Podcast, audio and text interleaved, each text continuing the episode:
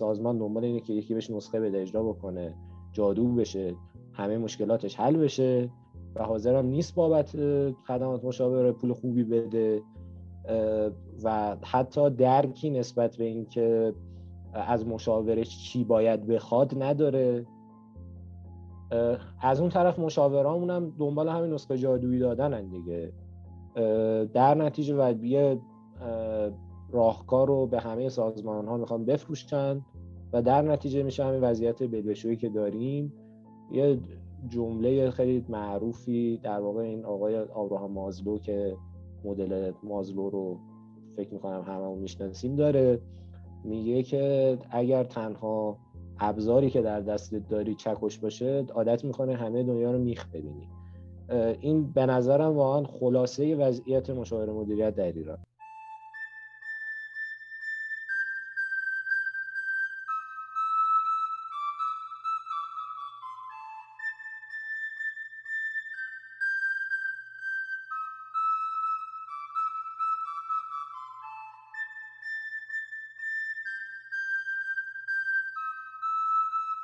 سلام.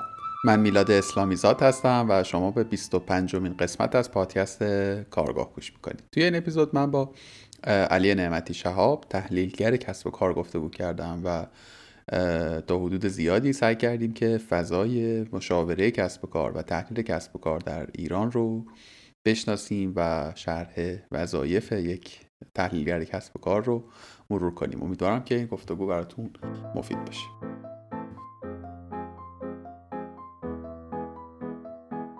سلام بر علی نعمتی شما سلام حال شما؟ روز بخیر. آقا خیلی مخلصم خیلی ممنون که وقت گذاشتی و به کارگاه اومدی. امیدوارم کارت خوب باشه. ممنونم. سلامت باشی. آقا خودتو برای ما معرفی کن که که هستی و چه می‌کنی. من علی نعمتی شهاب هستم.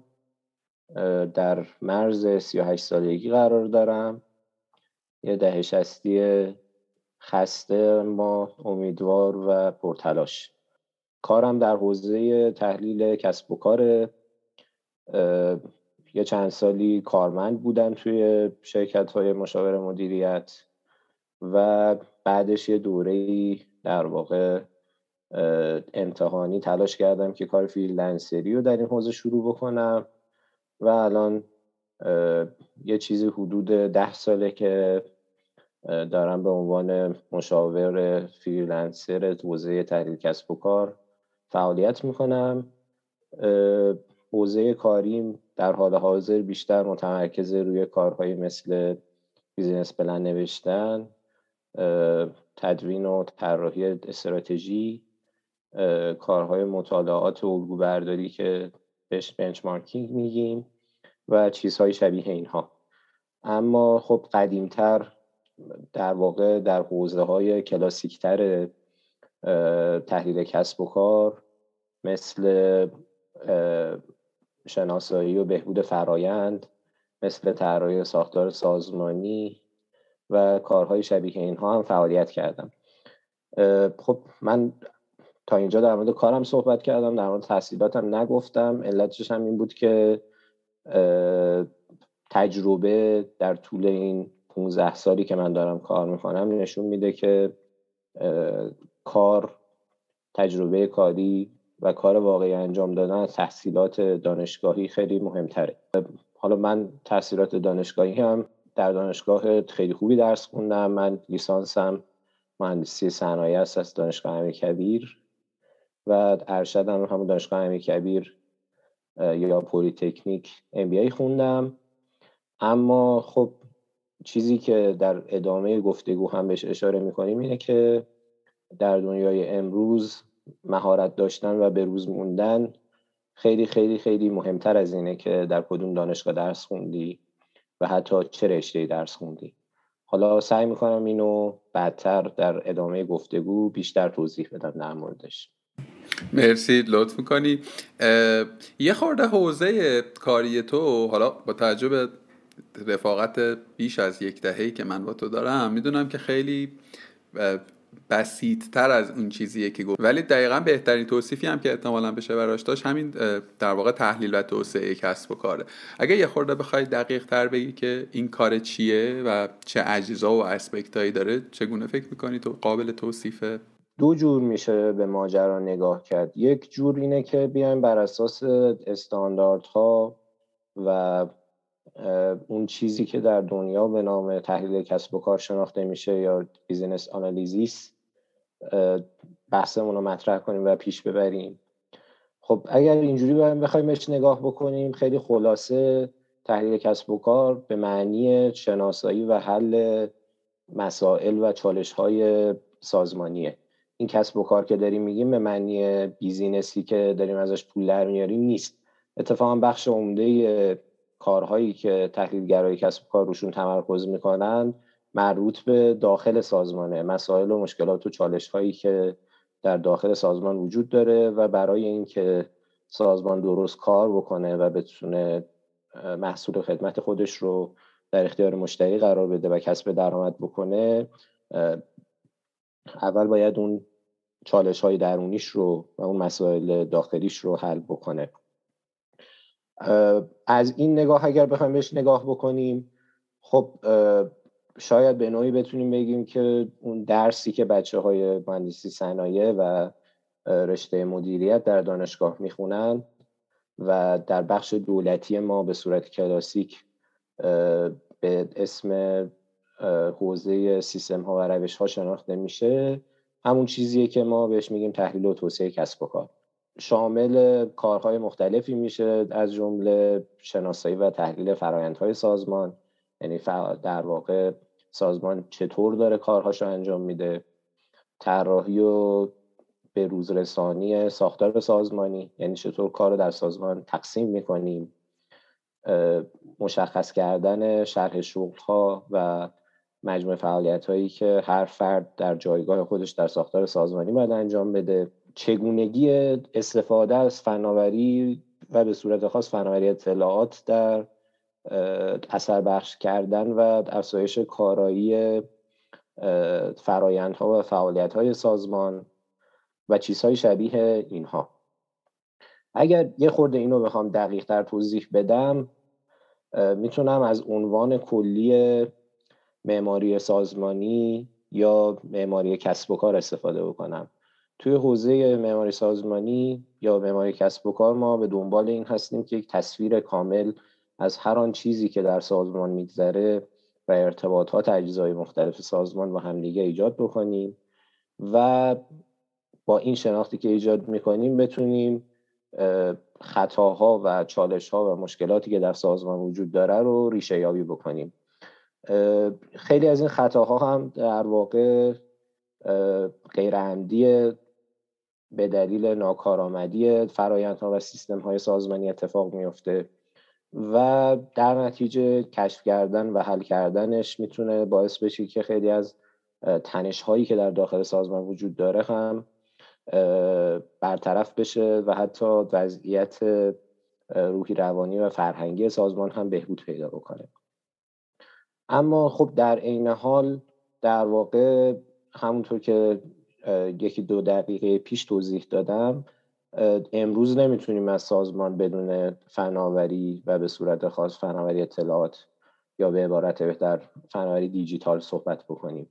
در نتیجه تحلیلگرای کسب و کار یکی دیگه از کارهایی که انجام میدن اینه که به سازمان میگن برای بهتر کار کردن برای اثر بخشتر کار کردن برای حل مسائلشون چطور می‌توانند از فناوری اطلاعات به عنوان یک ابزار کمکی استفاده بکنند خب، وقتی با این تعریف به تحلیل کسب و کار نگاه می‌کنیم عملا در واقع فرقی نمی‌کنه در مورد چه سازمانی صحبت می‌کنیم. در مورد شرکت خصوصی صحبت می‌کنیم. در مورد یک وزارتخونه صحبت می‌کنیم. در مورد یک مؤسسه خیریه و عموم المنفعه صحبت می‌کنیم. همه اینها برای درست کار کردن برای اثر بخشتر کار کردن برای کاهش هزینه ها و برای اینکه بتونن در مسیر رشد و تعالی حرکت بکنن. چاره ای ندارن جز اینکه از ابزارهای مختلف تحلیل کسب و کار که بعضیاش رو توضیح دادم یا بهتر بگم بعضی از مهماش رو توضیح دادم استفاده بکنن. بنابراین به صورت کلاسیک بر اساس تعاریفی که ارائه شده تحلیل کسب و کار به دنبال شناسایی و حل مسائل سازمانیه با استفاده از ابزارهایی که در این حوزه وجود داره از جمله مهمترین هاش هم در دنیای امروز فناوری دیجیتال. تا اینجا بنابراین تحلیل کسب و کار از زاویه دید داخل سازمان بهش نگاه کردیم. اما تحلیل کسب و کار یک جنبه دوم هم داره. اون جنبه دوم در واقع همون چیزیه که وقتی business به ذهنمون می‌رسه اون میاد توی ذهنمون. business به معنی تجارت و پول در آوردن. خب وقتی در تحلیل توسعه کسب و کار به این معنی صحبت می‌کنیم تحلیلگرای کسب و کار کارشون اینه که به سازمان کمک بکنن کسب و کار خودش رو به شکل دقیق و درستی تعریف بکنه بتونه برنامه های رشد و توسعه کسب و کارش رو مشخص بکنه بتونه برنامه های توجیه پذیری حقوقی و مالی و در واقع فناورانه مربوط به کاری که داره انجام میده رو استخراج بکنه. و خلاصه بدونه که منطق کار کردنش در بازار چیه چرا و چطور می‌خواد در بازار موفق بشه. خب این دومی همطور که عرض کردم در حوزه کاری تحریگر کسب و کار یه حوزه شناخته شده تره به نسبت. چون مخصوصا در فضای اکوسیستم استارتاپی واجه های مثل مدل کسب و کار یا business model برنامه کسب و کار یا business plan برنامه بازاریابی یا marketing plan و چیزهای شبیه اینها در سالهای اخیر خیلی شنیده شده و تکرار شده. بنابراین بخوام در جواب سوال شما رو خلاصه بکنم در چند جمله اینو میگم. ما تحلیلگرای کسب و کار در دو حوزه اصلی کار می‌کنیم. یه حوزه حوزه درون سازمانه. اینکه سازمان بتونه به بهترین شکل اثر بخشترین شکل و کاراترین شکل ممکن کار بکنه. یه جورایی می‌تونیم بگیم شبیه روغنکاری ماشینالات و در واقع ماشین هایی که وجود داره وقتی دچار استکاک میشن از بین میرن. سازمان ها هم اگر که فرایندهاشون ساختار سازمانیشون و چیزای شبیه اینها درست کار نکنه دچار استکاک میشن و از بین میرن در نتیجه باید روغنکاری بکنیم. اون روغنکاریه و تعویض قطعات فرسوده کاریه که تحلیلگرای کسب و کار در داخل سازمان انجام میدن. حوزه دوم هم ارتباط سازمان با محیط کسب و کارش منطق کار کردن کسب و کارش و چگونه رشد و بزرگ شدن سازمان و کسب و کار که اینجا هم تحلیلگر کسب و کار به سازمان کمک می‌کنن برای اینکه بتونه به بهترین شکل با کمترین هزینه و با بیشترین سوداوری کار خودش رو پیش ببره. به من اینجوری فهمیدم که مجموعه از روش ها حالا نمیشه الزامانم گفت روش های مثلا استاندارد ولی پکیجی از روش ها وجود داره که یعنی یه سری الگو وجود داره با اون استفاده از اون ابزارها و الگوها. از مناظر مختلف شما یک سازمان و محیطش رو بررسی می‌کنین و احتمالا پیشنهادهایی عمدتا از جنس فناوری میدین برای بهبود کارایی و اثر بخشیش بله تقریبا میشه گفت یه پاشنه دیگری هم صحبت داشت. اصل صحبت تو اینطوری که من فهم کردم. در واقع متمرکز بر اون تکه تجربه کردنه و زیست کردن در یک کانتکست واقعی و در واقع ورودی هایی که به فرایند کاری شما میده مشخصا چی هست بذار اینجوری یه بار یه جوری دیگه سوالا بپرسم که منظورمو دقیقتر برسونم. فرض رو بگیریم که من میلا برم و صنایع بخونم و در واقع شاگرد اولم باشم و مثل شما دانشگاه خوبی هم برم و اینا. آیا فردا صبحش من می‌تونم بشم مشاوره مدیریت و تحلیلگر سیستم؟ ببین در جواب این سوال اولین چیزی که باید بگم اینه که خیلی از افراد همین تصوری رو دارن که تو داری. یعنی فکر می‌کنن که تحصیلات رو یاد گرفتن مقدمه بر تجربه کردن. نه من این تصور رو ندارم سوال کردم رو نمیگم. نه سوالی که پرسیدی و گفتم نه که تو خودت این تصور داری. من که تو رو می‌شناسم و می‌دونم که چطور فکر می‌کنی.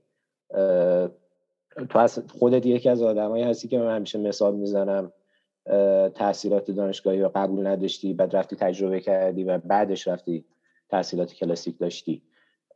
نکته ای که وجود داره اینه که تجربه کردن باعث میشه که وقتی داریم کار مطالعه در واقع مطالعاتی و یادگیری و آموزش انجام میدیم اون چیزهایی که در آموزش می‌بینیم بتونه برامون معنیدار باشه. ببین اگر مثلا من در کارم زمانی که داشتم در حوزه تا معماری سازمانی که اول صحبتم اشاره کردم با مفهومی به نام ساختار سازمانی مواجه نشده بودم. سازمان هایی که مشتری شرکتی بودن که من توش کار می‌کردم اگر ندیده بودم که مشکلات و چالش های ساختار سازمانی دارند خب زمانی که در دوره ارشد درس طراحی ساختار سازمانی داشتم نمیفهمیدم که این چقدر چالش مهمیه در سازمان و اساسا چرا باید در این مورد فکر بکنیم تصمیم بگیریم و بخوایم که چالش مربوط به ساختار سازمانی رو توی سازمان برطرف بکنیم.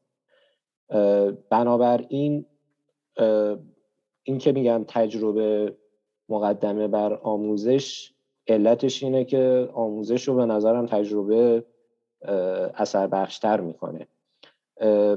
این به این معنی نیست که از روز اول بریم وارد کار بشیم و کار بکنیم و آموزش رو نداشته باشیم نه. مثل هر کار دیگری طبیعتا ادبیات موضوع رو بلد بودن و با کلید های موضوع آشنا بودن برای اینکه یه کاری آدم انجام بده لازمه. اما خب نکته مهم اینجاست که خیلی از چیزهایی که ما توی آموزش می‌خونیم عملا در دنیای واقعی کاربردش به شکل دیگری است. بذار یه جوری دیگه اینو بگم. یا خاطره تعریف بکنم. من لیسانس که داشتم درس میخوندم خب یکی از درس های مهمی که بچه های من صنایع پشت سر می‌ذارن درس کنترل پروژه است که بعدش هم خیلی از بچه های صنایع میرن تو اون حوزه مشغول به کار میشن. من یادم جلسه آخر درس کنترل پروژه به استادمون گفتم که استاد الان با این چیزایی که شما به ما یاد دادین من می‌تونم همین فردا برم یه جای درخواست بدم کارشناس کنترل پروژه بشم؟ یه جواب خیلی خوب به من داد. بعد از فکر می‌کنم 17 سال آره سال 83 بوده دیگه. بعد از 17 سال هنوز جوابش توی ذهن من مونده. گفت که این واجه های کلیدی که من یادت دادم مثل مثلا گانت و مسیر بحرانی و چیزای شبیه اینها توی ذهن نگه دار. هر چیز دیگری که بهت گفتم از جمله اینکه گانت رو چجوری تهیه می‌کنیم مسیر بحرانی رو چجوری شناسایی می‌کنیم و و و فراموش کن. برو تو بازار کار و بگو من هیچ بلد نیستم جز واژه ها و کارآموزی کنه از صفر برای اینکه بتونی اون چیزی که در دنیای واقعی داره اتفاق میفته رو یاد می‌گیری چرا این اتفاق میفته برای اینکه در آموزش تلاش می‌کنن تا حد امکان موضوع رو برای افراد ساده بکنن و در نتیجه خیلی پیشورز هایی که در نظر می‌گیرن برای آموزش مفاهیم و ابزارها و روش ها پیشورز های آزمایشگاهی و غیر واقعیه در نتیجه شما وقتی وارد دنیای واقعی میشین طبیعتا با اون روشی که آموزش دیدین که از ابزارها استفاده بکنین نمی‌تونین کار رو.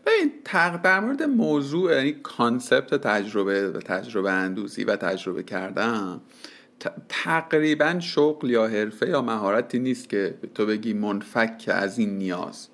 یعنی شما امروز به عنوان copywriter هم بخوای کار بکنی به عنوان برنامه نویس هم بخوای کار بکنی و به عنوان marketing manager هم مثلا بخوای کار بکنی علی‌القاعده همه اینها یه سری چیز داره یه سری آموزه ها داره که توی مدلی می‌تونی بری اینها رو فرا بگیری. حالا یا self learning کنی یا بری دانشگاه درسش رو بخونی یا کتاب بخونی یه مدلی برای خودت بسازی و خیلی هم توی این 20 اندی قسمت کارگاه در موردش گفتگو کردیم. ولی همه آدم هایی که باشون من گپ زدم به درستی تاکید بر این قصه داشتن که همه این کارها مثلا 5 درصد قصه است. اصل ماجرای تجربه کردنه در محیط واقعی قرار داشتن. و خب درست هم هست دیگه. هممون یعنی می‌دونی از اون گزاره هایی که کسی نمی‌تونه ردش بکنه. کاملا هم درسته. منتها یه سوالی مدتی است که من ذهنمو درگیر کرده. به فراخور یک سوالی که از من شد که آقا شما همتون یه سری آدمی که مثلا 5 سال 10 سال 15 سال سابقه کار دارین نفستون از جای گرم در میاد. میگیم برو تجربه کن. خب؟ سال اول اینکه خب من از کجا آغاز کنم این تجربه کردن را؟ این یک. و دو اینکه این تجربه کردن که میگین مشخصا یعنی چی؟ یعنی اینکه من به صرف اینکه در یک مجموعه حضور داشته باشم و نگاه بکنم کفایته یا خود این تجربه کردن فعالیت هایی رو شامل میشه. حالا توی کاری که تو داری می‌کنی یعنی در واقع حوزه مشاور به زعم من به طور کلان اگر که بخوام بگیم حوزه کلان مشاوره و حالا توی سگمنتی هم که تو هستی یعنی مشاوره توسعه کسب و کار و تحلیل کسب و کار نقش این تجربه کردنه و observation ه مثلا 5 x بزرگتره. دونی؟ تو می‌تونی بدون در واقع تجربه کردنم copywriter باشی. بدونی؟ copywriter بدی باشی اصلا. ولی بدون بدون تجربه تو نمی‌تونی مشورت بدی و اگر بدی داری کار اشتباهی می‌کنی.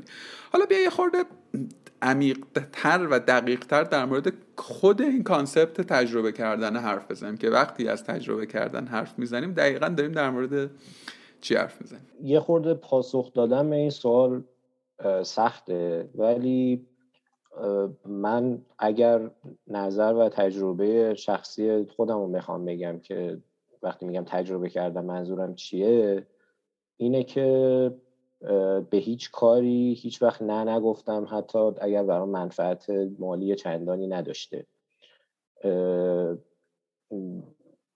یادمه که خیلی سال پیش حالا من هنوز خیلی جوون بودم.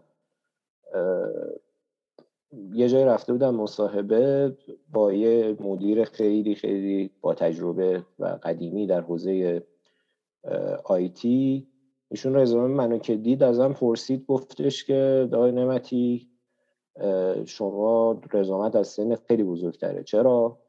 گفتم برای اینکه خب من همیشه در حال کار کردن بودم. به کار کردن علاقه داشتم. به هیچ کاری نه نمی‌گفتم. همیشه هر کاری که در شرکت بقیه علاقه نداشتن دوست نداشتن انجام بدن من می‌گفتم داوطلب می‌شدم که انجامش بدم. و حتی با وجود اینکه شرکتی که من کار می‌کردم اضافه کاری هم نداشت در ساختار حقوق دستمزدش من همیشه پنجشنبه جمعه ها و روزهای تعطیل رسمی از جمله عید داشتم کار می‌کردم و داوطلبانه هم بود. که کسی منو مجبور نکرده بود که کار بکنم. در نتیجه خب تنوع کارهایی که انجام دادم باعث شد که بتونم با حوزه های مختلف کاری آشنا بشم بتونم کارهای مختلف رو امتحان بکنم. بفهمم که برای کدوم کاری ساخته شدم. چه کاری مورد علاقم نیست و بهش علاقه ندارم. چه چیزهایی نمی‌دونم. چه چیزهایی بلدم بهتر بهتر یاد بگیرم. چه چیزهایی رو در واقع در کتابا به اون یاد نمیدم و در تجربه باید یاد بگیریم. و چیزهای شبیه اینها. این که میگیم در واقع باید به دنبال تجربه کردن و کار یاد گرفتن باشیم از نظر من تعریفش این چیزهایی که گفتم. اما خب در سالهای اخیر خیلی دیدم که حالا البته به آدم حق میدم ولی در هر حال از نظر من درست نیست. اینکه یه آدم تازه کار اولویتش اینه که کجا بیشتر بهش پول میدن. حالا بعد از گذشتن از هفت استخدام و چیزهای شبیه اینها حتی زمانی هم که می‌خواد یه جایی انتخاب کنه و براش کار بکنه براش مهم اینه که کی بیشتر بهش پول میده. نه اینکه کجا بیشتر یاد می‌گیره. بنابراین وقتی داریم از تجربه کسب کردن صحبت می‌کنیم من فکر می‌کنم مهمترین جوابی که به سوال اون دوست جوانمون می‌تونیم بدیم اینه که به هیچ کاری نه نگو حتی اگر برات منفعت مالی نداره. چند نفر از ما حاضرین که به عنوان کارآموز بدون اینکه هیچ دریافتی نداشته باشیم توی شرکتی مشغول به کار بشیم برای اینکه کار یاد بگیریم. آقا به جای بانمکی رسیدیم بذار یه منظر دیگه ای به حوزه حالا باز یه خورده کلانتر مشاوره نگاه بکنی. من به عنوان یه آدمی که توی به هر توی فضای کسب و کار حضور دارم. مستقل اصلا از صنعت و رسته کسب و کارهای آنلاین. توی این اتمسفر هستم. چیزی که دارم می‌بینم یعنی مشاهده من میگه که ما با یک حجم زیادی و واقعا هم زیادی آدم مواجهیم که در واقع خودشون رو حالا به هر با هر منطقی مشاور کسب و کار می‌دانند و مینامند.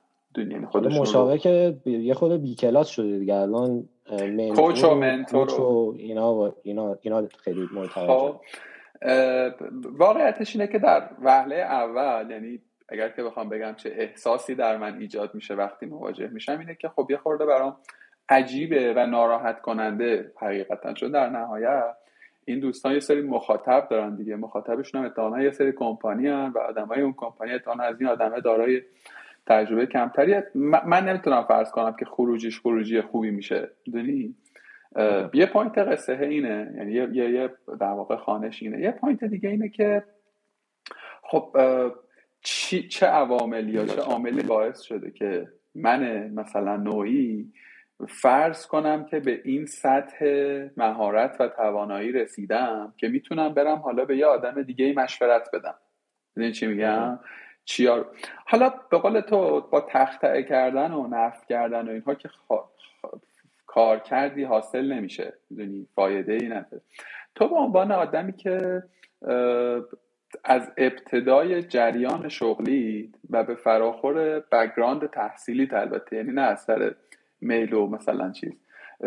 فضای کاری تو فضای مشاور مدیریت و تحلیل سیستم تحلیل سیستم و کسب و کار بوده به نوعی به نوعی که نه مشخصا. و اگر که دوستانم یک نگاهی به رزومه تو بندازم هم اسکیل سازمان هایی که درشون بودی و نامها خودشون در واقع مبین کیفیت هست. یعنی نمی‌خوام تعریف کنم ازت به حال می‌دونی من همیشه خودم میگم میگم آقا من اگر که بتونم مثلا با چی بهش میگم با روشی غیر منطقی خودم رو توی سازمانی جا بکنم مثلا 6 ماه می‌تونم دیگه مثلا یه سال می‌تونم یا نه مثلا دو سال می‌تونم توی ولی خب یه career 14 15 ساله کار نمی‌کنه.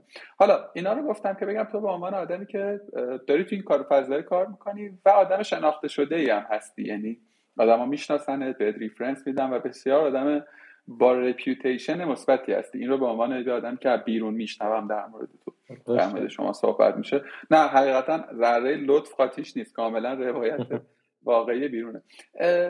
حالا این مقدمه ها رو گفتم که سه تا سوال بپرسم. سه تاشم با هم میگم شما شرحش رو بده یک فکر می‌کنی اصلا کی کوالیفایده برای اینکه خودش رو به عنوان یک مشاور کسب و کار معرفی بکنه؟ خب چه کوالیفیکیشن هایی میشه در نظر گرفت. این ستاره با هم می‌پرسم شاید چون تو بتونی در واقع طراحی کنی به یک پاسخ یک پارچه. دو اینکه مسیری اگر که وجود داره برای بدل شدن به یک مشاور از نقطه آغاز سلسله در واقع سلسله روندی یا سلسله مراتبی اگر که داره نقطه اول نقطه دوم و نقطه سوم و سوال سومی که اساسا این کار رو این شغل رو این ابیلیتی رو آیا به گروه خاصی از آدم ها پیشنهادش می‌کنی یا نه؟ یعنی فکر می‌کنی اون آدم مستقل از توانایی ها و مسیره؟ اگر که بعد مثلا ویژگی های خاصی هم داشته باشه در واقع اونم به ببین در جواب سوالات اول اگر بخوام سوال اول جواب بدم اینه که مشاورای مدیریت اول باید مشاور مدیریت رو تعریف بکنیم به نظرم. یعنی یه مشکلی که ما در ایران باش مواجهیم اینه که افرادی که وارد حوزه های مختلف میشن ادبیات موضوع کاری که دارن انجام میدن رو بلد نیستن. و فقط یه سری کلید واژه اونم صرفا در حد خود کلید واژه نه حتی تعریفش. از موضوع شنیدن و همونا رو هی تکرار می‌کنن. اگر بخوایم برای دوستان بگیم که مشاور مدیر یعنی چی؟ یه سیر تاریخی رو در حد یکی دو دقیقه من توضیح میدم که از کجا شروع شده. خب شاید برای خیلی از ما عجیب باشه. من خودم اولین باری که موضوع خوندم در موردش جا خوردم. قدیمی ترین شرکت مشاوره مدیریت دنیا یه شرکتیه به نام آرتور دولیتل که آمریکاییه. در سال 1880 خورده ای تأسیس شده. قدیمی ترین شرکت مشاوره مدیریت ایرانی که من می‌شناسم الان فکر می‌کنم 25 سالشه ولی اون شرکت هم الان عملا تعطیل شده و دیگه کار نمی‌کنه به دلایل مختلف. بنابراین وقتی داریم در موضوع مورد موضوعی به نام مشاور مدیریت صحبت می‌کنیم داریم در مورد فاصله ای به اندازه 124 5 سال با دنیا صحبت می‌کنیم. طبیعیه که اون چیزی که در ایران به نام مشاوره وجود داره مخصوصا در این فضای گلخونه ای که ما به دلیل تحریم داریم و شرکت بزرگ مشاوره دنیا وارد نمیشن با اون چیزی که در دنیا بهش میگن مشاوره مدیریت متفاوت باشه. این به نظرم خیلی اتفاق عجیبی نیست. اما از این که بگذریم خود مشاوره مدیریت دو تا مرحله تحول جدی و پشت سر گذاشته. از همون اولی که مشاوره مدیریت ایجاد میشه. اینم بگم که در همون حول و خوش در واقع این 1880 خورده ای و دهه 1890 و اینها زمانیه که های رشته های مهندسی صنایع و مدیریت در دنیا گذاشته شده. یه آقایی به نام فردیک تیلور که مهندس مکانیک بوده شروع می‌کنه به یه سری مطالعاتی در کارخانه های آمریکایی برای اینکه اثر بخشی فعالیت ها و کاراییشون و در واقع مدیریت هزینه ها رو توی کارخونه ها بهبود ببخشه. از اینجا مهندسی صنایع به وجود میاد یعنی آقای تیلور تو همان هم پدر مهندسی صنایع و هم پدر مدیریت چون در واقع مدیریت بر بنیاد مهندسی صنایع گذاشته میشه. و همونطور که عرض کردم اینم از مهندسی مکانیک جدا شده دیگه یعنی آقای تیلور مهندس مکانیک بوده. بنابراین در همون دوره همزمان بنیادهای علم مدیریت مهندسی صنایع و مشاور مدیریت همزمان با همدیگه گذاشته شدن. حالا اون زمانی که اینها شروع می‌کنن به کار کردن تا حدود دهه 70 و 80 میلادی نقش مشاور مدیریت برای سازمان ها نقش پزشک بوده. سازمانه می‌رفته می‌گفته به مشاور مدیریت که آقا یا خانم مشاور مدیریت من دردم اینه. اون مشاورم براش یه نسخه میپیچیده می‌گفته که برو این کارا رو انجام بده خوب میشی. خب خیلی از این نسخه ها جواب نمی‌داده. علتش هم این بوده که یا مسئله درستی در واقع به عنوان مسئله اصلی در نظر گرفته نشده بوده. چون خیلی از چیزهایی که ما در سازمان به عنوان مسئله می‌بینیم به اصطلاح همین علمای پزشکی سیمپتومن یعنی نشانه یک درد واقعی بنابراین مسئله درست تشخیص داده نمیشه.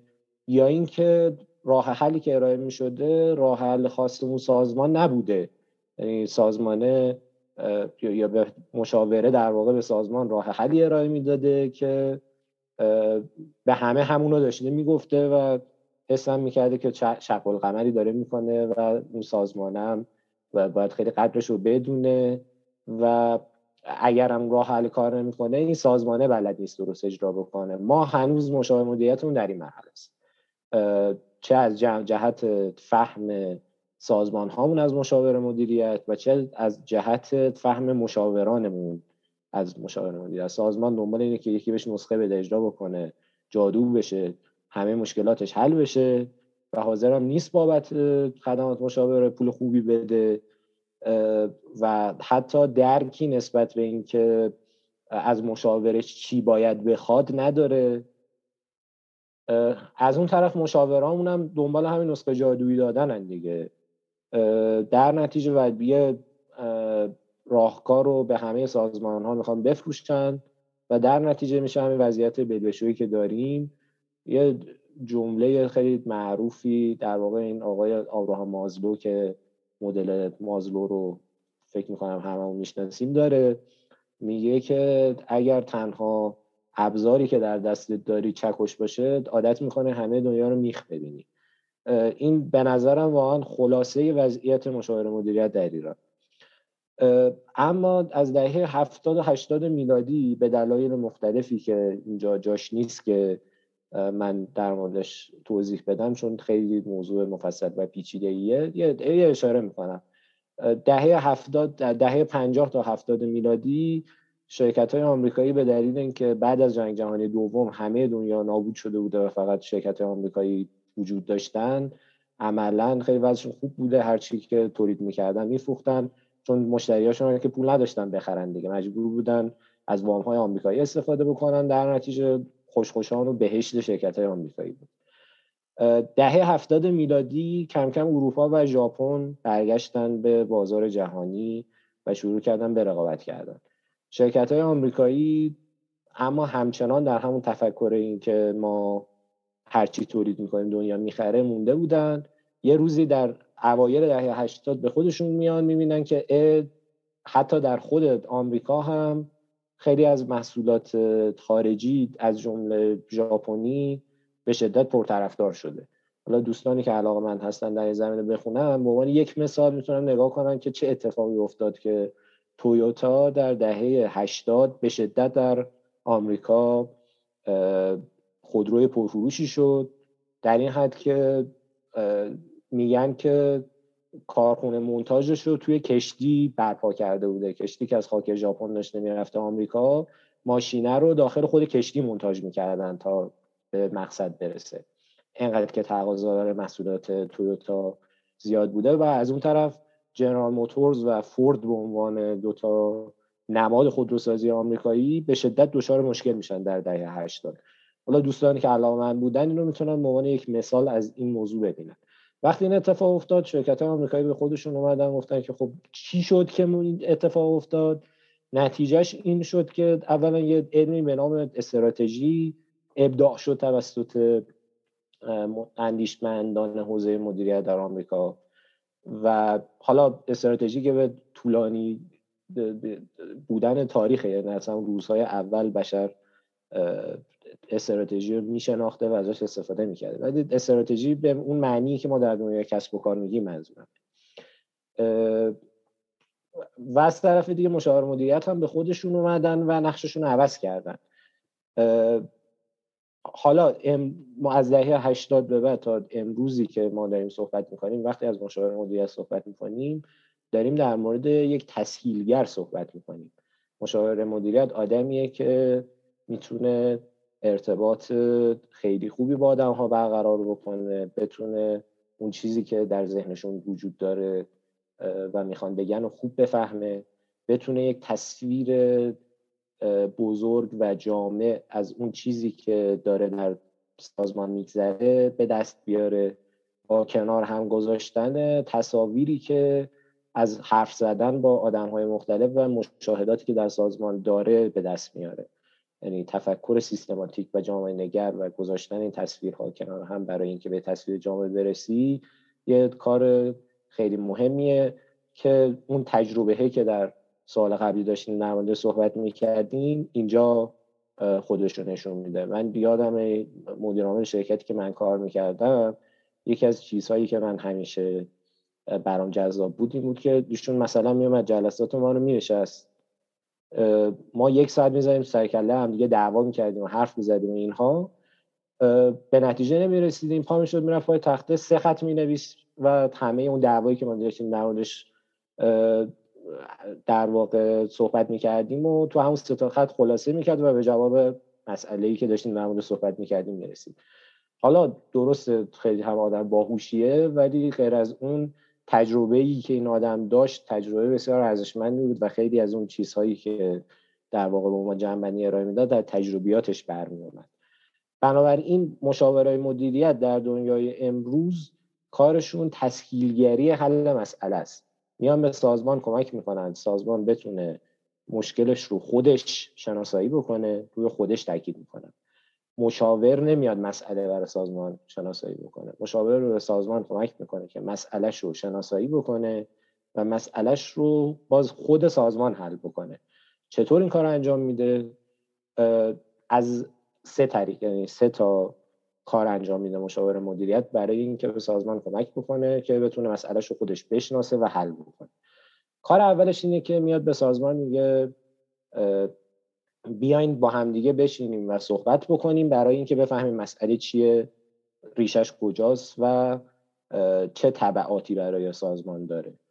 بنابراین توی مرحله جمع و تحلیل داده ها به سازمان کمک می‌کنه که سازمان بتونه بفهمه که درد اصلیش کجاست و ریشه به وجود اومدن این درده چیه.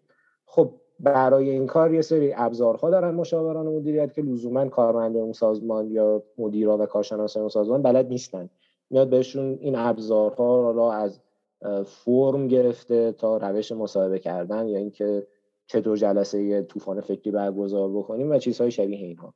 میاد این ابزارها رو من برای اینکه خودم بهتر بفهمم. ممکنه من در واقع مدیر عامل یا من صاحب یک کسب کار یه مفروضی داشته باشن در خصوص مسئله سازمانم که الزاما اون مفروضه درست نباشه. یعنی گیره یه چیز دیگه ای باشه یه جای دیگه ای باشه. مشاور مدیریت کمک می‌کنه که چیکار کنم؟ با یک روش های یا ابزارهایی با مشارکت خود آدم های همون سازمان. یعنی اینجوری هم نیست که بیاد نگاه کنه بگه خب شما مثلا مشکلات X رو دارید از همونها data ی اونها رو جمع می‌کنه با روش ها و ابزارهایی که برخشون رو مثال زدی. بعد از یه فرایندی میگه که داداش شما مشکلت این نیست مشکلت این و این و اینه با مثلا این ترتیب اولویت. دقیقا همینطوریه. دیگه دوره این که مشاور مدیریت بیاد برای سازمان نسخه بپیچه گذشته و سازمان ها باید یاد بگیرن خودشون مسائلشون رو بشناسن و خودشون مسائلشون رو حل بکنن. بنابراین مرحله اول اینه که چطور بتوانیم مشکلات رو شناسایی بکنیم و به ریشه های اصلی مشکلات برسیم. برای این کار نیازمند یه سری ابزار هستیم که این ابزارها توسط مشاور مدیریت در اختیار سازمان قرار می‌گیره کار دومی که مشاور مدیریت می‌کنه اینه که به سازمان کمک می‌کنه برای اینکه بتونه بفهمه آیا این مشکلی که داره در مورد صحبت می‌کنه مشابهی در دنیا داره یا اینکه می‌خواد از اول چرخ اختراع بکنه. طبیعتا در بیش از شاید 99 درصد موارد حداقل در سازمان ایرانی تا جایی که من دیدم کار کار جدیدی نیست که قبل از این وجود نداشته باشه. بنابراین ما میریم یه سری مطالعات بهینه کاوی یا الگو برداری یا بنچمارکینگ انجام میدیم. برای اینکه بفهمیم این مسئله که داریم در مورد صحبت می‌کنیم در دنیا چطوری حل شده و نتایج این مطالعات رو در اختیار سازمان قرار میدیم. این کاری که مشاور مدیریت می‌کنه اینه که این کار مطالعات الگو برداری و یا حالا خودش انجام میده.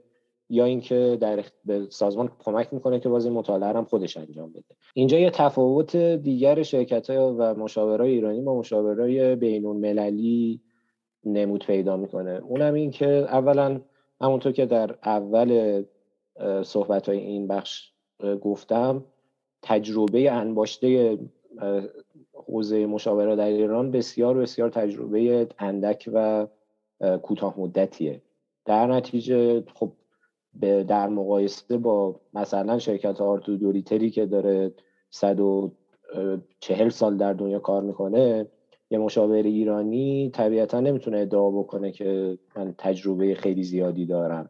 مسئله شاید مهمی که داریم اینه که آدم ها این موضوع رو فراموش می‌کنن. یعنی من نقدی که به مشاوران ایرانی دارم اینه که فراموش می‌کنن این تجربه انباشته ای که دارن. بسیار بسیار تجربه اندکیه و برای اینکه بتونن در بازار مشاور مدیریت موفق باشن نیازمند اینن که همواره خودشون رو به روز نگه دارن یاد بگیرن و بزرگ بشن. این, این چیزیه که متاسفانه آدم ها فراموشش می‌کنن.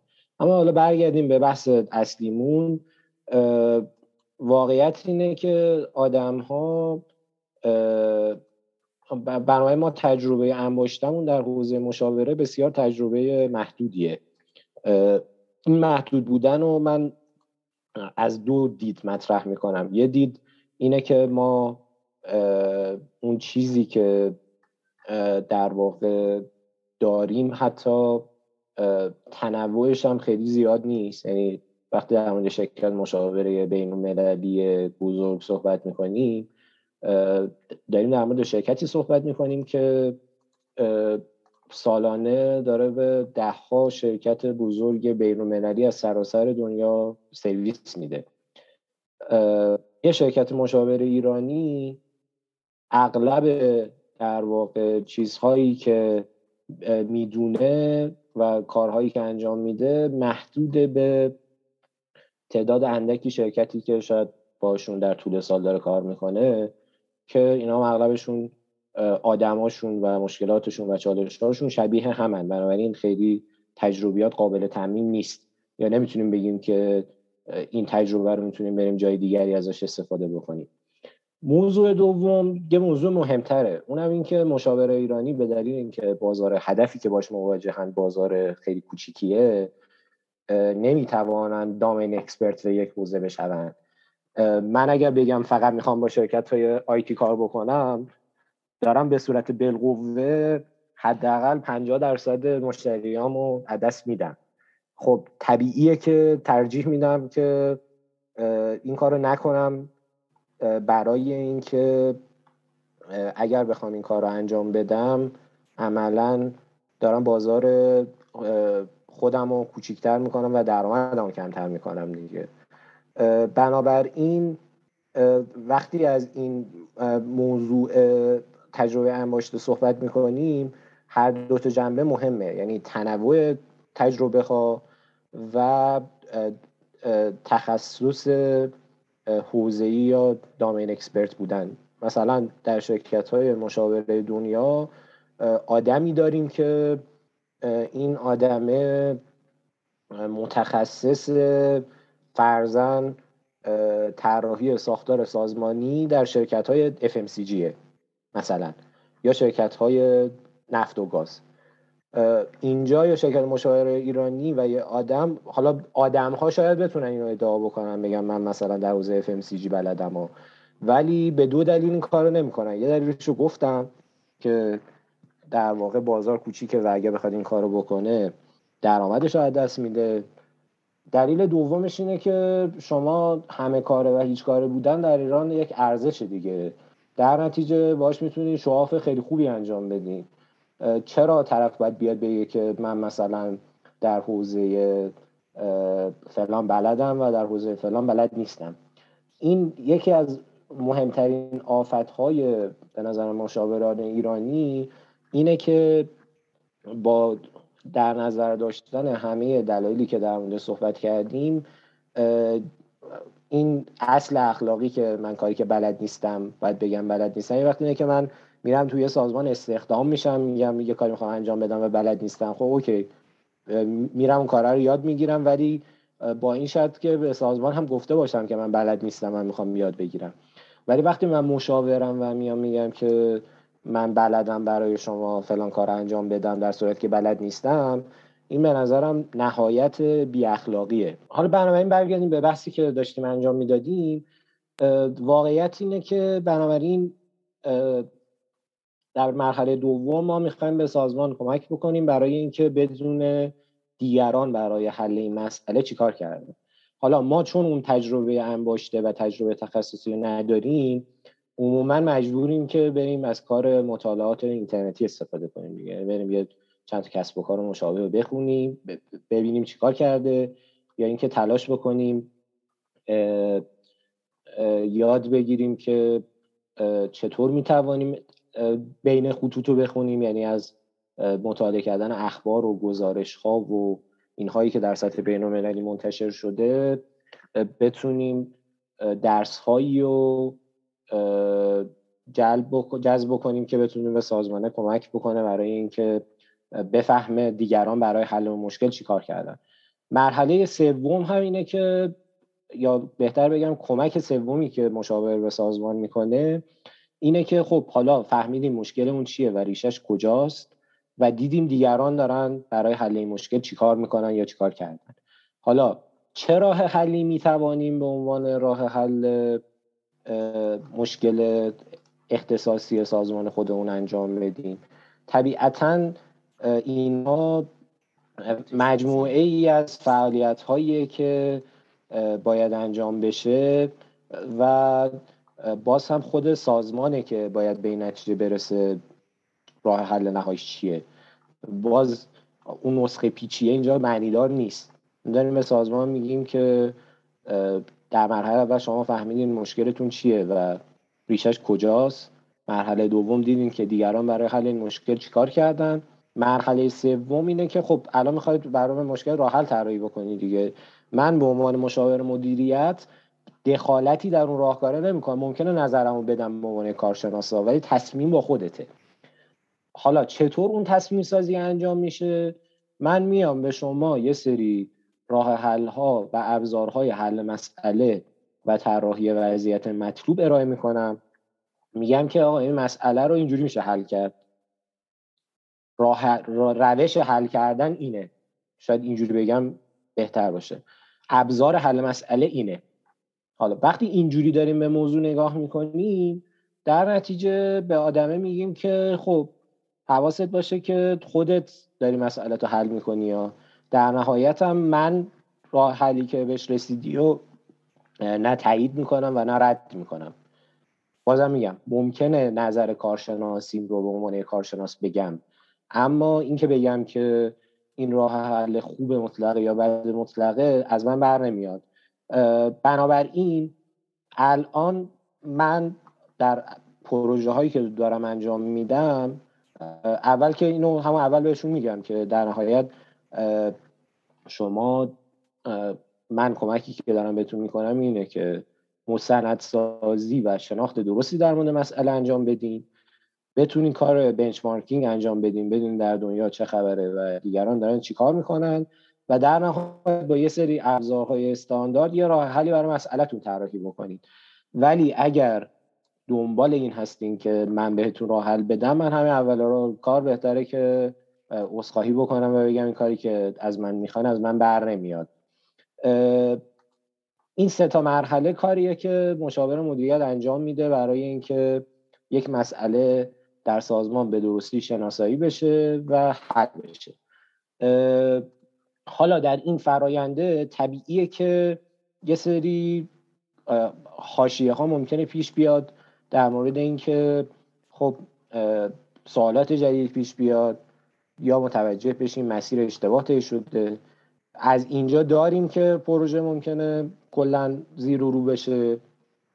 تا اینکه نه یه پروژه رو داریم یا یه کار مشاوره رو خیلی پیچیده بهش فکر می‌کردیم ولی در طول کاری که داریم انجام میدیم می‌بینیم که سوالی که دنبالش بودن اتفاقا سوال ساده ایه مشاور مدیریت در نهایت قرار یک مسئله رو در سازمان حل بکنه.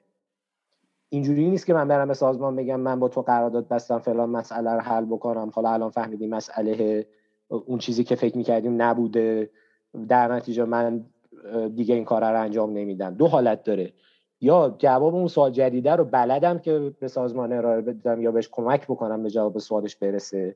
که حالا سر مسائل کاری و قراردادی اینها با هم به توافق می‌رسیم دیگه. حالا یه خود بالا پایین میشه قرارداد ولی حل میشه. اما اگر بلد نیستم خب باید عذرخواهی بکنم. بگم من فکر می‌کردم مثلا شما می‌خواستین بیزینس پلن بنویسید بالفرض الان فهمیدم که شما دنبال marketing plan این یا دنبال تحقیقات بازاری که تخصص من نیست. ببخشید من عذرخواهی می‌کنم. این کار من نیست شما. این صداقت واقعا خیلی جاها جواب میده برخلاف اون چیزی که آدم فکر می‌کنم و من واقعا یکی از چیزهایی که درک نمی‌کنم در مورد رفتار آدم ها همینه که خب چرا در واقع صداقت رو کنار می‌ذارید به خیال اینکه منفعت بیشتری براتون ایجاد می‌کنه؟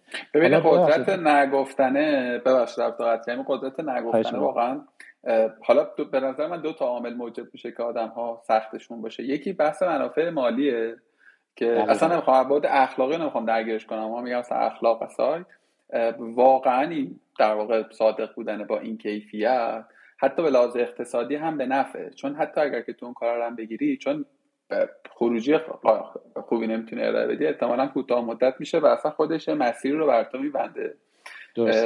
به قول معروف خاصیتی نداره دیگه. یه point قصه اینه. یه point دیگه هم اینه که با آدم ها سختشونه. یعنی می‌دونی احساس می‌کنن که من اگر که اینو بگم نه credit م تواناییم شخصیتم همه چیز زیر سوال در حالی که باز تاکید می‌کنم این نه در حوزه کاری شما که در هر عرصه دیگری به نظر بله، من تو هر جایی در واقع. خب، دو تا سوال دیگه پرسیدی. یکی این که در واقع مسیری که یا بهتر اینجوری بگیم اون دو تا سوال اینه. از کجا شروع بکنیم؟ و چطور این مسیر رو طی بکنیم برای اینکه مشاور بشیم. این که از کجا شروع بکنیم یه جوابش می‌تونه این باشه که باید تحصیلات مرتبط داشته باشی یعنی مهندس صنایع و مدیریت اینا خونده باشی. ولی الان این جواب به نظر من جواب درستی نیست برای اینکه تحلیل کسب و کار اتفاقا از حوزه هایی که مبتلا به همه سازمان ها فارغ از کسب و کار و حوزه‌ای که دوست دارن کار می‌کنن هست. بنابراین یه تحلیلگر کسب و کاری که یک صنعت دیگر رو حداقل ادبیات موضوعش رو بشناسه طبیعتا اولویت داره به یه تحلیلگر کسب و کاری که مثلا رشته صنایع مدیریت خونده. مثال بزنم. من یه پروژه سه سال پیش بهم پیشنهاد شد یه شرکتی می‌خواست در حوزه ساختمونی پروژه انجام بده می‌خواست یه وام از یه بانک بگیره برای این کار و برای این بانک گفته بود business plan ارائه بدید. خب حوزه ساختمان و business plan ساختمان من اصلا نمیشناختم. هیچ آشنایی با موضوع نداشتم.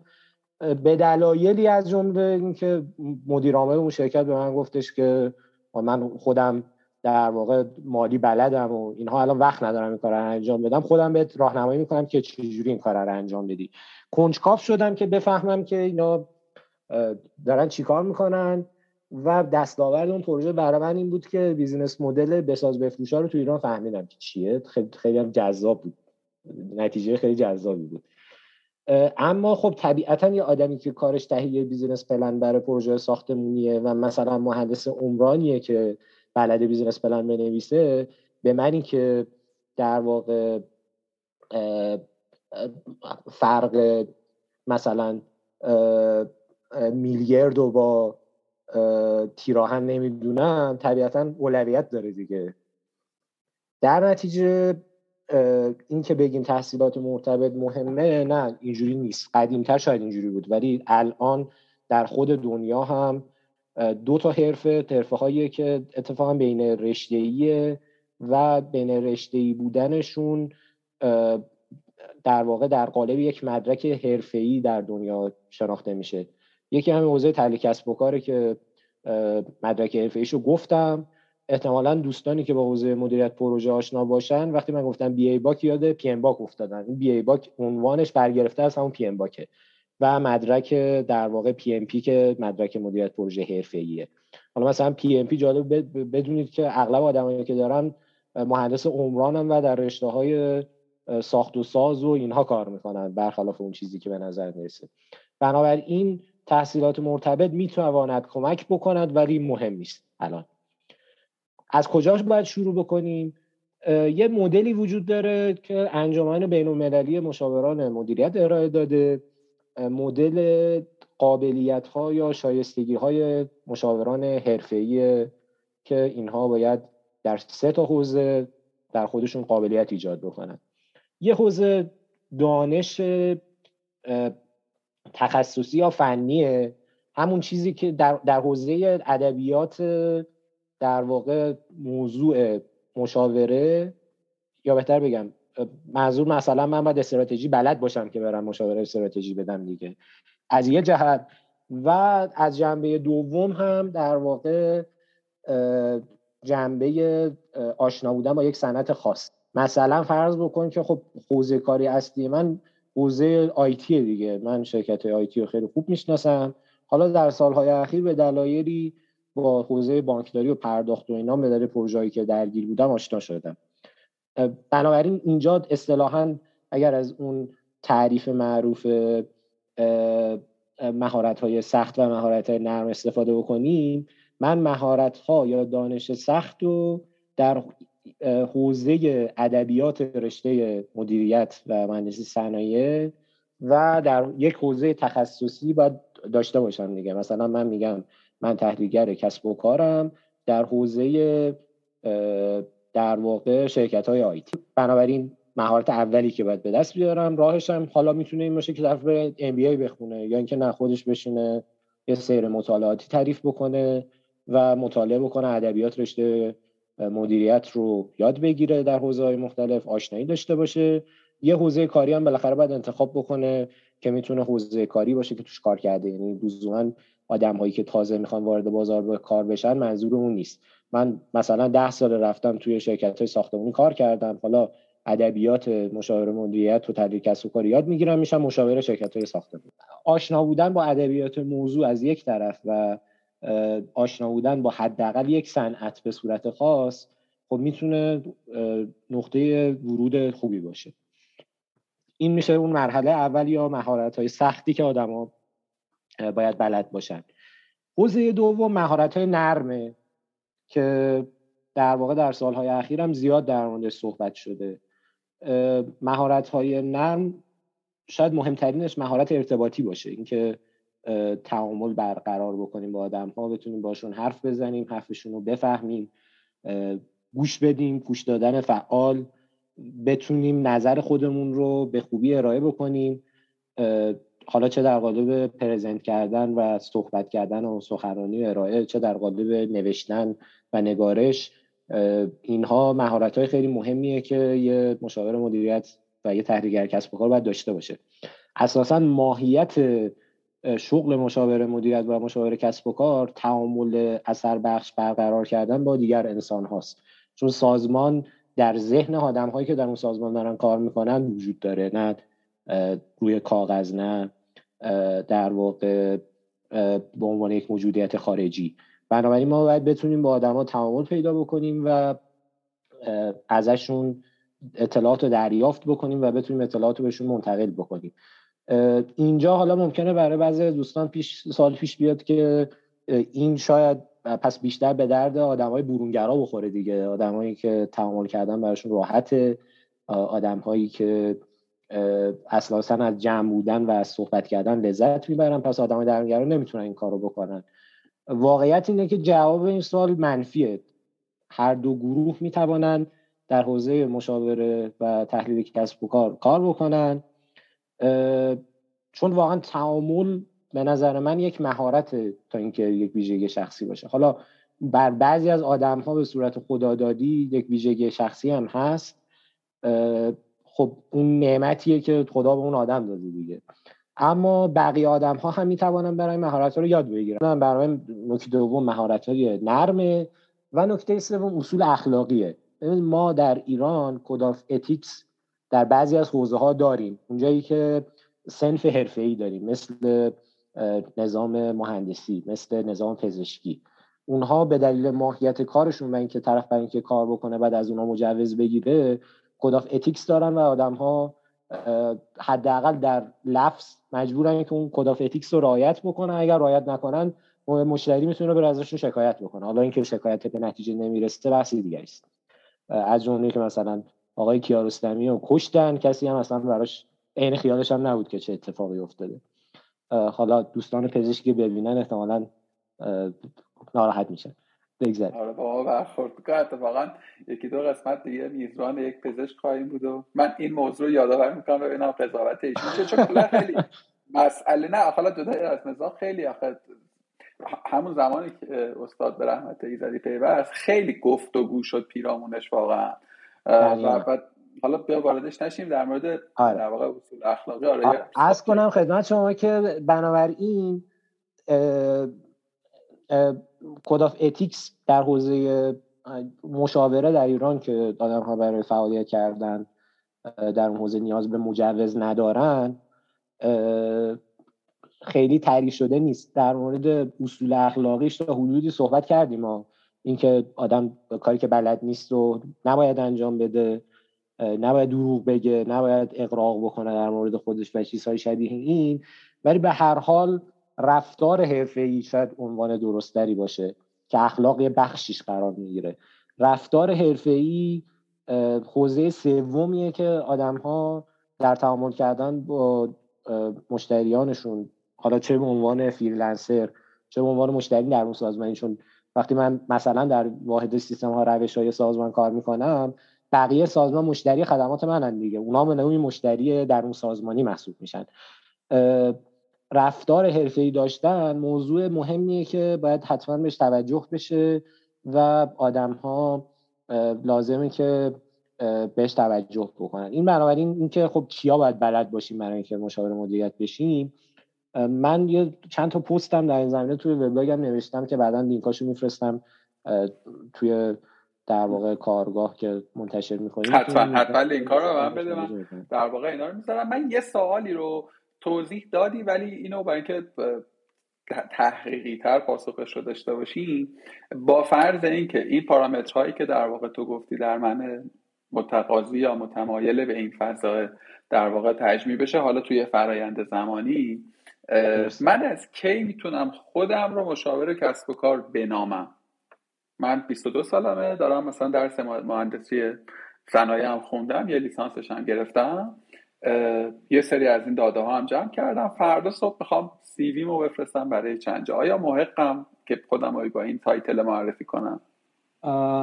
ببین واژه ها از اون چیزهایی که متاسفانه در ایران از معنا از معنا تهی شدن. ما دوره ارشدمون یه استادی داشتیم که استاد استراتژی ما بود. یه آدم موسفید کرده ای که فقط استاد دانشگاه نبود. ایشون 20 سال مدیر امور قراردادهای شرکت ملی نفت ایران بود. بعد یه چیزی به ما می‌گفت. می‌گفت بچه ها من خودم جرئت نمی‌کنم بگم استراتژیست بعد از این همه سال که دارم در این حوزه تحقیق می‌کنم و تدریس می‌کنم و کار می‌کنم و مشاوره میدم. یه آدم مثلا هفتاد ساله می‌گفت من به خودم اجازه نمیدم بگم استراتژیست. شما یادتون باشه که هیچ وقت به خودتون نگین استراتژیست. در نتیجه هیچ جایی من در واقع جرئت نمی‌کنم وقتی آدمی در این لول دیدم که اون میگه من استراتژیست نیستم به خودم میگم استراتژیست. مشاورم همینه. مشاور در واقع یه آدمیه که در یه حوزه 20 سال 30 سال تجربه داره کار کردن. همون آدمی که خودت مثال زدی. و تجربه کسب کرده. حالا از این انبوه دانش و تجربه‌ای که داره می‌خواد به دیگران کمک بکنه برای اینکه بتونن در واقع کارشون رو به درستی انجام بدن مشکلاتشون رو حل بکنن. اما بنابراین بهتره به خودمون بگیم تحلیلگر کسب و کار. این اصلا کسب شهن هم نیست که من به خودم نگم مشاور مدیریت و بگم تحلیلگر کسب و کار. اتفاقا عبارت جا افتاده ایه که این روزها هم داره شناخته میشه و آدم ها میفهمنش business analyst یا system analyst که عنوان شغلی کمتر هم مستعمل شده. آره آره. business analyst یا system analyst که عنوان شغلی دقیق این چیزیه که داریم در موردش صحبت می‌کنیم در ایران الان داره کم کم شناخته میشه. شاید چند سال پیش مثلا پنج سال پیش ده سال پیش صحبت می‌کردیم کمتر شناخته شده بود. اون موقع بهش می‌گفتن کارشناس سیستم ها روش ها ولی الان تحلیلگر کسب و کار می‌فهمن چیه. معنا پیدا کرده درست میگی؟ جای دقیقا. بنابراین اول اینکه به خودمون بگیم تحلیلگر کسب و کار یا تحلیلگر سیستم اشکالی هم نداره.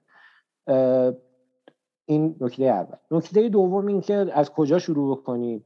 به این سوال واقعا نمیشه جواب دقیقی داد. به اندازه خلائق الله راه های رسیدن به تحلیلگر کسب و کار شدن وجود دارد. اما شاید نکته مهم این باشه که ما به در واقع به اون از کارآموزی شروع کردن دقت بکنیم. من چه بخوام یه تحلیلگر کسب و کار freelance باشم چه بخوام در منظورم تحلیلگر کسب و کار عمومیه ها چه بخوام برم در حوزه تخصصی کار بکنم.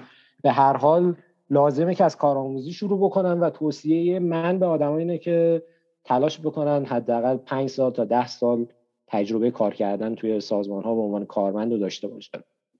علتش هم اینه که شما در کارمندی چیزهایی یاد می‌گیرید و دیدی نسبت به سازمان پیدا می‌کنید که به عنوان مشاور بیرونی هیچ وقت اون مسائل رو نمی‌بینید و تجربه نخواهید کرد.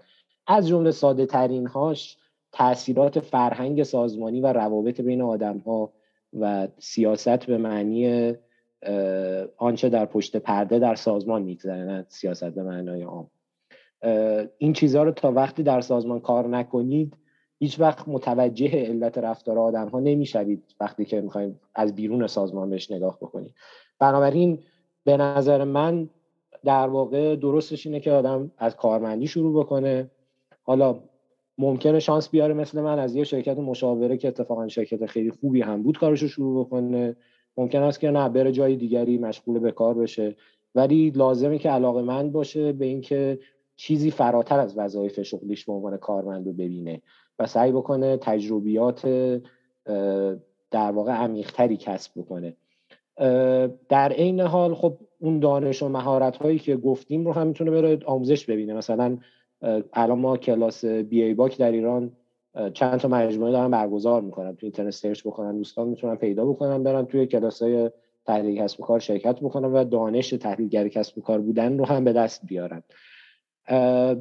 بنابراین در جواب سوالت من نمی‌تونم یک توصیه کلی بکنم یا یه نسخه بپیچم. اینجا در جایگاه مشاور مدیریت قرار دادم خودمو میگم که اصول کلیش اینه که آدم از کارآموزی شروع بکنه از کارمندی شروع بکنه تلاش بکنه که پویا باشه یاد بگیره و رشد بکنه. هیچ وقت به خودش قره نشه. فکر نکنه من آدم خاصی هم خیلی بلدم از یه جایی به بعد دیگه لازم چیز جدیدی یاد بگیرم. خودش رو تا حد امکان در یک حوزه اصلی محدود بکنه.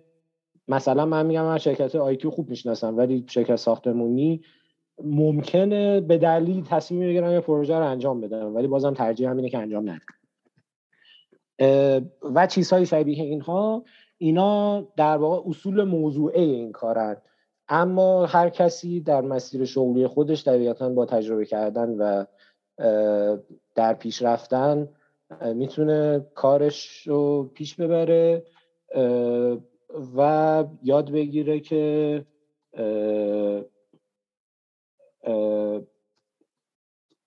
چطور می‌تونه کارش رو پیش ببره و در نهایت اینکه یه شعر معروفی هست که مال عطاره یه در واقع روباییه.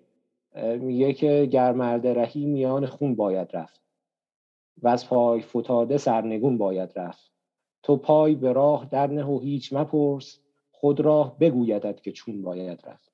من فکر می‌کنم که خلاصه جوابی که به سوال شما می‌تونم جواب بدم همین رباییه که عطار گفته.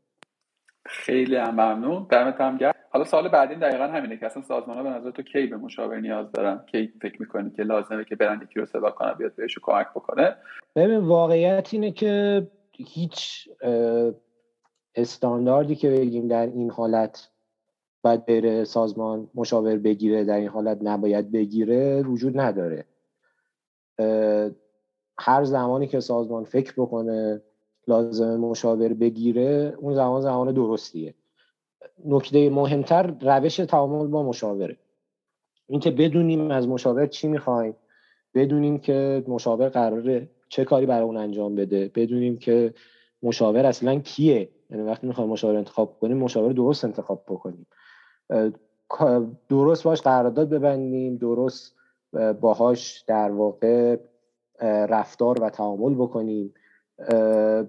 این به معنی که آقای مشاور خیلی آدم با کلاسیه و خیلی باید قرون صدقش بریم و پاش بیفتیم نیست. نه واقعا رفتار انسانی. من در طول این سالها چند تا تجربه بدی که از کار کردم با سازمان ها دارم در بدیهیات رفتار اخلاقی و انسانی بوده. آخرینش مثلا دو هفته پیش اتفاق افتاد خب با یه مجموعه ما صحبت کرده بودیم بهش کمک بکنیم. من رفتم جلسه طرف خودش نشسته میگه که شما باید منشی منو راضی بکنی برای این کاری که انجام بدی. یعنی به, به اون منشی بند خدا من خورده نمی‌گیرم و نمیگم منشیگری کار سطح پایینیه. نه نمیگم که در واقع شعن من نیست که مثلا با یه منشی بخوام درگیر بشم نه. من با مدیر مجموعه صحبت کردم ایشون از من خواسته که کاری انجام بدم. اگرم می‌خواسته نظر اون بند خدا رو بگیره باید می‌گرفته و خودش میومده با من در جلسه صحبت می‌کرده. من طرف حسابم که اون آدم نبوده که. پروپوزال به مدیر مجموعه دادم. به درخواست خودش هم دادم. نرفتم بگم بیا من پروژه بده که. متاسفانه این آفت های اینجوری در حوزه مشاوره وجود داره و باعث میشه که طرفین ماجرا دوچار چالش و مشکل بشن. من فکر می‌کنم بنابراین سازمان ها بیش از این که بخوان به این فکر بکنن که کی باید مشاوره مشاور بگیریم باید به این فکر بکنن که از مشاور چی می‌خوایم و خروجی و دستاوردی که مشاور برای ما قرار داشته باشه چی چقدر نکته با اینجا هم نکته درسته اینکه تکلیف خودتو در تا حدودی مشخص کن. یا حتی اگر مسئله این همین روشن نبودن تکلیف است این رو هم صادقانه بیان کن می‌دونی؟ یه وقتایی من توی یه حالا در جوار یه موقعیت هایی بودم که آدمه به این نیازه رسیده که آقا من یه کمکی نیاز دارم اینجا یه بیزینس هم من هشت جای دیگهش قوی و مسلطم این یه جا رو بلد نیستم. خب یا کمک نیاز دارم. بلدم مسلط نیست. ولی دشواره براش این رو که همین رو با همین سطح صداقت بیان بکنه و اتفاقا تلاش عکس می‌کنه. می‌خواد به آدمی که به اون کسی که به عنوان مشاور هایر کرده بگه که من بلدم و حالا می‌خوام ببینم تو چی میگی. خب. ببین خیلی وقتا آره دقیقا. خیلی وقتا یه چالشی که باش مواجهیم همینه که طرف مشاور می‌گیره که مشاوره بهش بگه تو داری درست میری یا برو. خیلی از مشاورا دارن همین کارا اینم بد نیست به نظرم راستشو بخوای در برخی موقعیت آره اما اما نکته اینجاست به شرط اینکه اگر مشاوره گفت داری درست نمیری هم بپذیره. آها آها. نه آفرین. یعنی یه موقعی هست که آدمه حالا بحث بحث متنوعی میشه ولی می‌خوام بگم که یه وقتایی ممکنه من یک تصمیمی دارم اصلا سوالیش بذار بکنم. من یه تصمیمی دارم یقین ندارم یا اطمینان کافی ندارم که بدونم درسته. می‌تونم اینو بیام با یک کمک یک نیروی بیرونی ولیدیتش کنم دیگه. آقا این کار می‌کنه نه حالا به قول تو اگر که تایید شد که با یه کانفیدنس بیشتری و اگر که نیازمند بازنگری خواهد درسته. بسیار همالی آقا درود بر تو. من هر آنچه که می‌خواستم بپرسم رو پرسیدم. یه عالم موضوع دیگه هست که به نظرم تو خیلی آدم درستی هستی در مورد صحبت کردم ولی خب گفتگوهای دیگری رو می‌تونم مثلا در مورد رفتار حرفه‌ای واقعا خیلی تعریف نشده می‌دونی. من, من حداقل کتاب یا منبعی هم به فارسی نیافتم. اگر که گزینه داری پیشنهاد کن که ببین کتابی هست از این سری دامیز که به فارسی بله بله. ترجمه به اسم آداب معاشرت در محیط کار. اگر اشتباه نشر هیرمند اگر اشتباه نکنم در آورده یا نشر آونده دانش. نه نه. انتشارات آره یا همون همین هست یکی از این هست ولی حالا جز این سری دامیزه کتابه. اون به نظرم کتاب خوبیه برای اینکه آدم ها بتونن در واقع در این زمینه اطلاعاتی کسب بکنن. ولی واقعیتش اینه که بخش عمده این موضوعی که داریم در موردش صحبت می‌کنیم ادب در واقع عادی رفتار انسانیه. یعنی در مورد چیز فرای انسانی که فکر کنیم چیز عجیب و غریبی نیست صحبت نمی کنیم خیلی از این چالش هایی که به وجود میاد چالش های رفتاری در پیش پا افتاده ترین اصول اخلاقی و رفتاریه به نظر من. و شاید بخشیش هم برمیگرده به اینکه احتمالا آدما در زندگی شخصیشون هم آدم های متاسفانه توسعه یافته ای نیستن و در نتیجه اینو توی زندگی کاریشون رو هم به دنبال خودشون می‌کشن. خیلی میشه در موردش گفته بود که من یک بار دیگری انشاءالله مزاحمت میشم و در موردش حرف بزنیم آخرین سوال هم می‌خوام ازت بپرسم. بعد بعد اگر چیزی جا انداخته بودم و به نظر لازمه که اضافه بکنی. ببین یه مدل هایی رو مرسوم شده در فضای حالا اسمشو بذاریم personal branding اسمشو بذاریم marketing نمی‌دونم حضور در رویدادها و نمی‌دونم ویدیوی انگیزشی گرفتن و مثلا محتوای promotive در واقع تولید کردن روی مثلا لینکدین و غیره. و مدلایی که خب می‌بینیم دیگه در در واقع چی بهش میگن مخاطبشون قرار می‌گیری تو این آره. مسیر رو نرفتی. یعنی تو این مسیر رو نرفتی. مسیر مرسومی که در واقع آدم های این حوزه انجام میدن و نرفتی. و بانمکیش هم اینه که آدم های درست و درمون دیگه ای که من می‌شناسم خب توی حالا فضای مشورت دهی و مشاوره اونا هم از این کارا نکردن. نه ایونتی مثلا نمی‌خوام بگم ایونت بر رفتن و ایونت سخنرانی در رویدادها بده ها نه من خودم برگزار کننده تا ایونت بودم. چون بلد نیستم سخنرانی کمتر سخنرانی می‌کنم ولی خب می‌دونی به نظرم خیلی مدیوم درستیه برای یه کار کرده. و تو جایی که در واقع تمرکز داشتی بحث بلاگت بوده و خب سالیانه که داری می نویسی و منم اصلا محل آشنایی من با تو هم یه جورایی همین بلاگ گزاره ها بود. خیلی سال پیش قریب به ده سال پیش فکر می‌کنم. حالا این مقدمه رو گفتم که بگم که باز بدون اینکه بخوایم کار رو فلکی بکنیم و اینها تو تو کار خودت آدم شناخته شده یعنی نیاز به مثلا ببخشید واضح بخوام دست و پا زدنی نیستی برای اینکه پروژه بگیری یا کار بکنی و می‌دونی به یک ثباتی رسی. یه بخشش من میگم کوالیتیه اصلا درش تردیدی نیست. و خود این فضای ورد آف ماس می‌سازه. تو با یه کانتکتی میری برد یه بخشش هم علل قاعده. تو یه کارایی کردی که به این نقطه برسی دیگه. می‌دونی؟ یعنی اقدام هایی داشته. حالا من یه دونه بلاگش رو می‌شناسم. حالا اگر که بخوای به آدم هایی که واقعا دارای مهارتن چون می‌دونی ما به نظر من توی این فضا ما دو تا مشکل داریم. یه مشکل اینه که ما یه سری آدم داریم که نمی‌تونن این کار رو بکنن ولی دارن می‌کنن. یه سمت دیگه این که ما یه سری آدم داریم که واقعا می‌تونن این کار رو بکنن و خیلی گزینه های درستی برای این فعالیت ولی دارن این کار نمی‌کنن چون حوصله‌شون ندارن دردسرشون ایجاد اصلا براشون اصلا وضعیت اقتصادی ایجاد نمی‌کنن بخوام بگم مدلی یا مثلا مسیری می‌تونی پیشنهاد بکنی برای آدم هایی که می‌خوان وارد این فضاشن حالا شروع کنن به معرفی کردن. خودشون با یک روش با کیفیتی روش درست و حرفه‌ای و ارزش ببین این سوالی که داری می‌پرسی دقیقه کاملا درستیه. اینکه آدم در واقع بلد بودن و دانش داشتن و مهارت یه بحث بازاریابی کردن این مهارت و شناخت شدن در این حوزه موضوع دیگری است که لازمه بهش توجه بشه.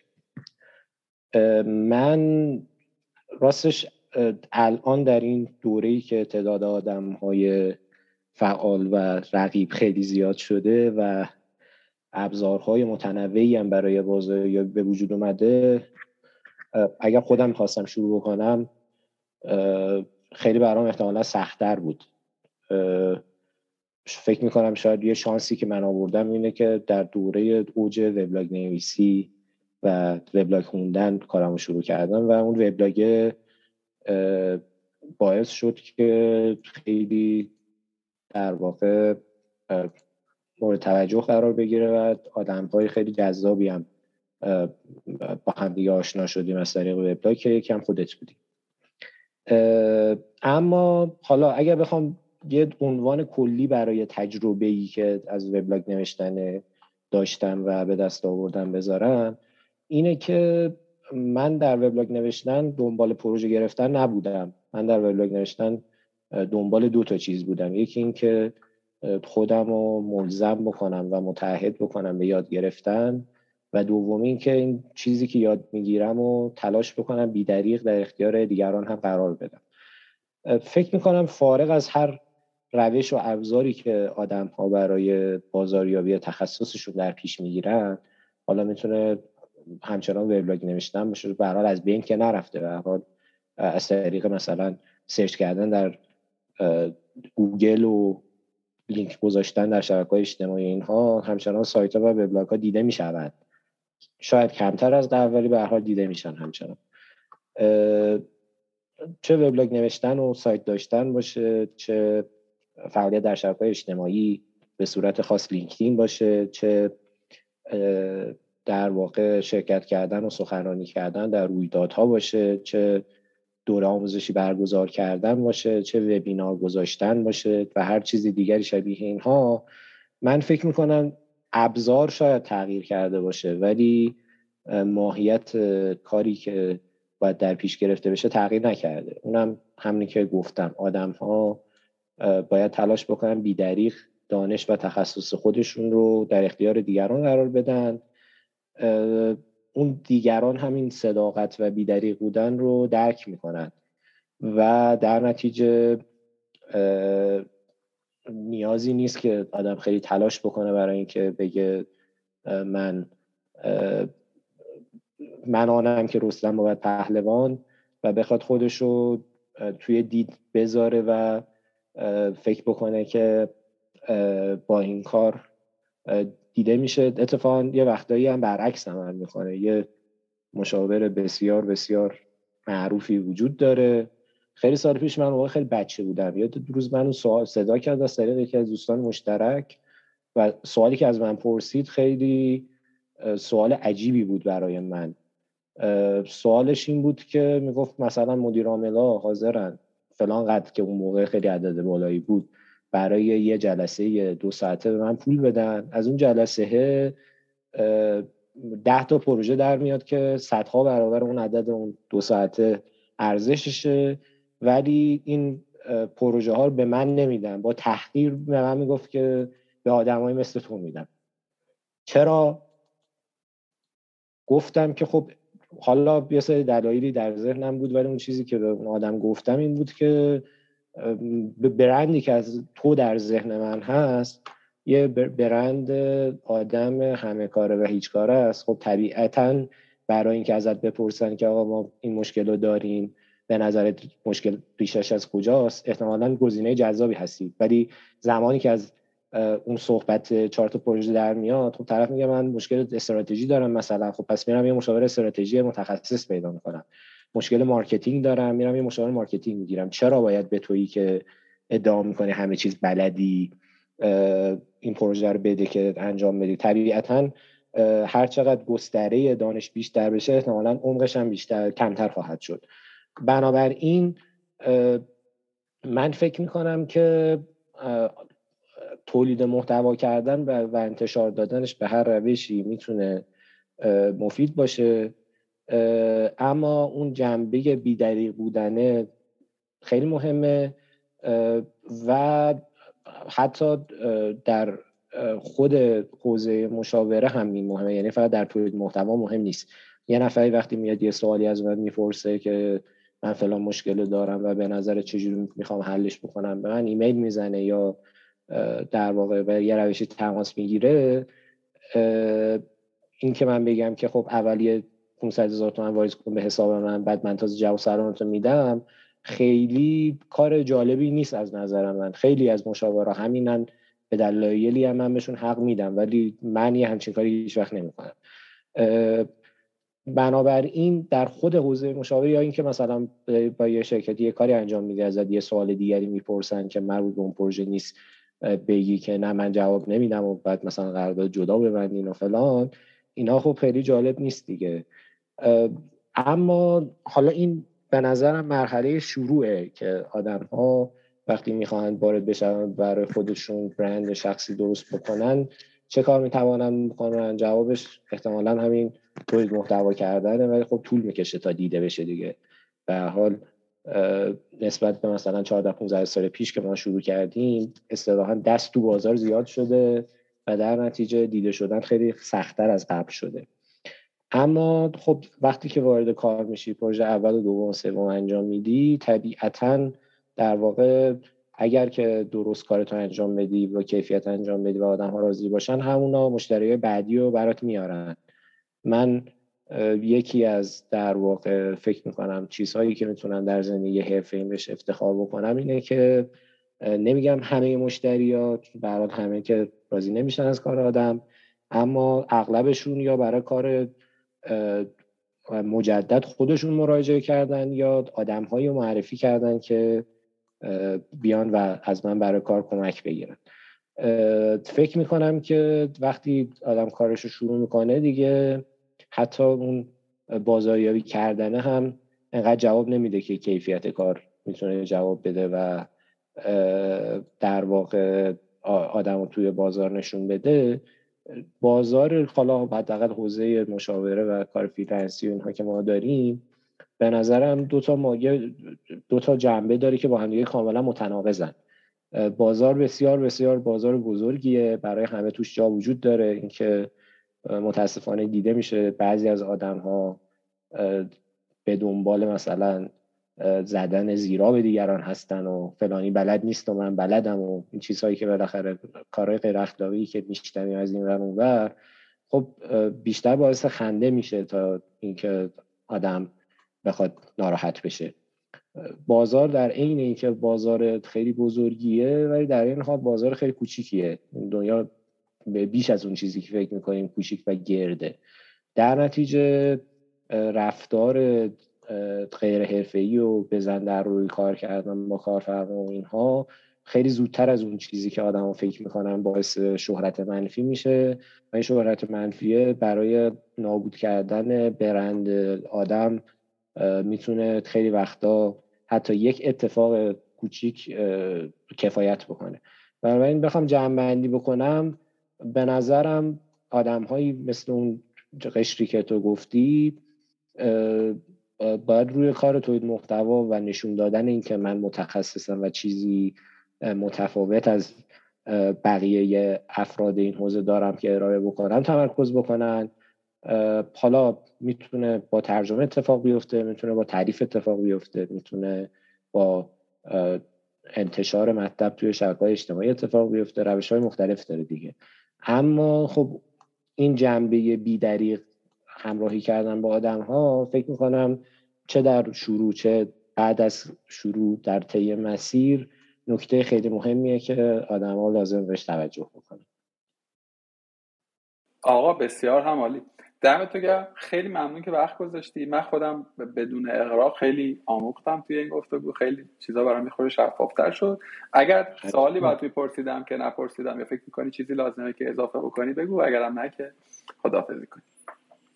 نه ممنون. خیلی گفتگوی خوبی بود. ممنون از لطفی که داشتی و وقتی که گذاشتی. ببخشید که فاصله زیادی هم افتاد از زمانی که من گفتی تا الان که امروز که صحبت کردیم. امیدوارم نکتهایی که گفتیم برای دوستان مفید بوده باشه. من یه چند تا لینک وبلاگم که فکر می‌کنم احتمالا برای آدم مفیده رو بعدا شما میفرستم که حتما من توی پستی که توی سایت کارگاه می‌ذاریم اون لینک ها رو حتما می‌ذارم و به طور کلی هم مستقل از اینکه بخواید مشاور بشوید یا نشوید. اگر که تو فضای کسب و کاری فعالید به نظر من خواندن و دنبال کردن گزاره ها رو حتما توی از این feed در واقع reader ها نصب بکنید فیدلی و اینها feed در واقع گزاره ها رو بخونید. واقعیتش اینه که من خب یه دوره ای بود که خیلی بلاگ ها فعال بودم و تو جز معدود بلاگایی که هنوز هر از گاهی می‌نویسه خدا رو شکر جدیدا فعالتر شدی جز مثلا سه تا وبلاگی هستی که من دنبال می‌کنم. یعنی حداقل title ها رو می‌بینم و خیلی وقتا اون لینک دونی هم که داری اون لینک های هفته هم که خب خیلی در واقع جذاب. آقا درود بسیار بر تو. خیلی ممنون. ممنون. سلامت باشی. روز... روزت بخیر. خدا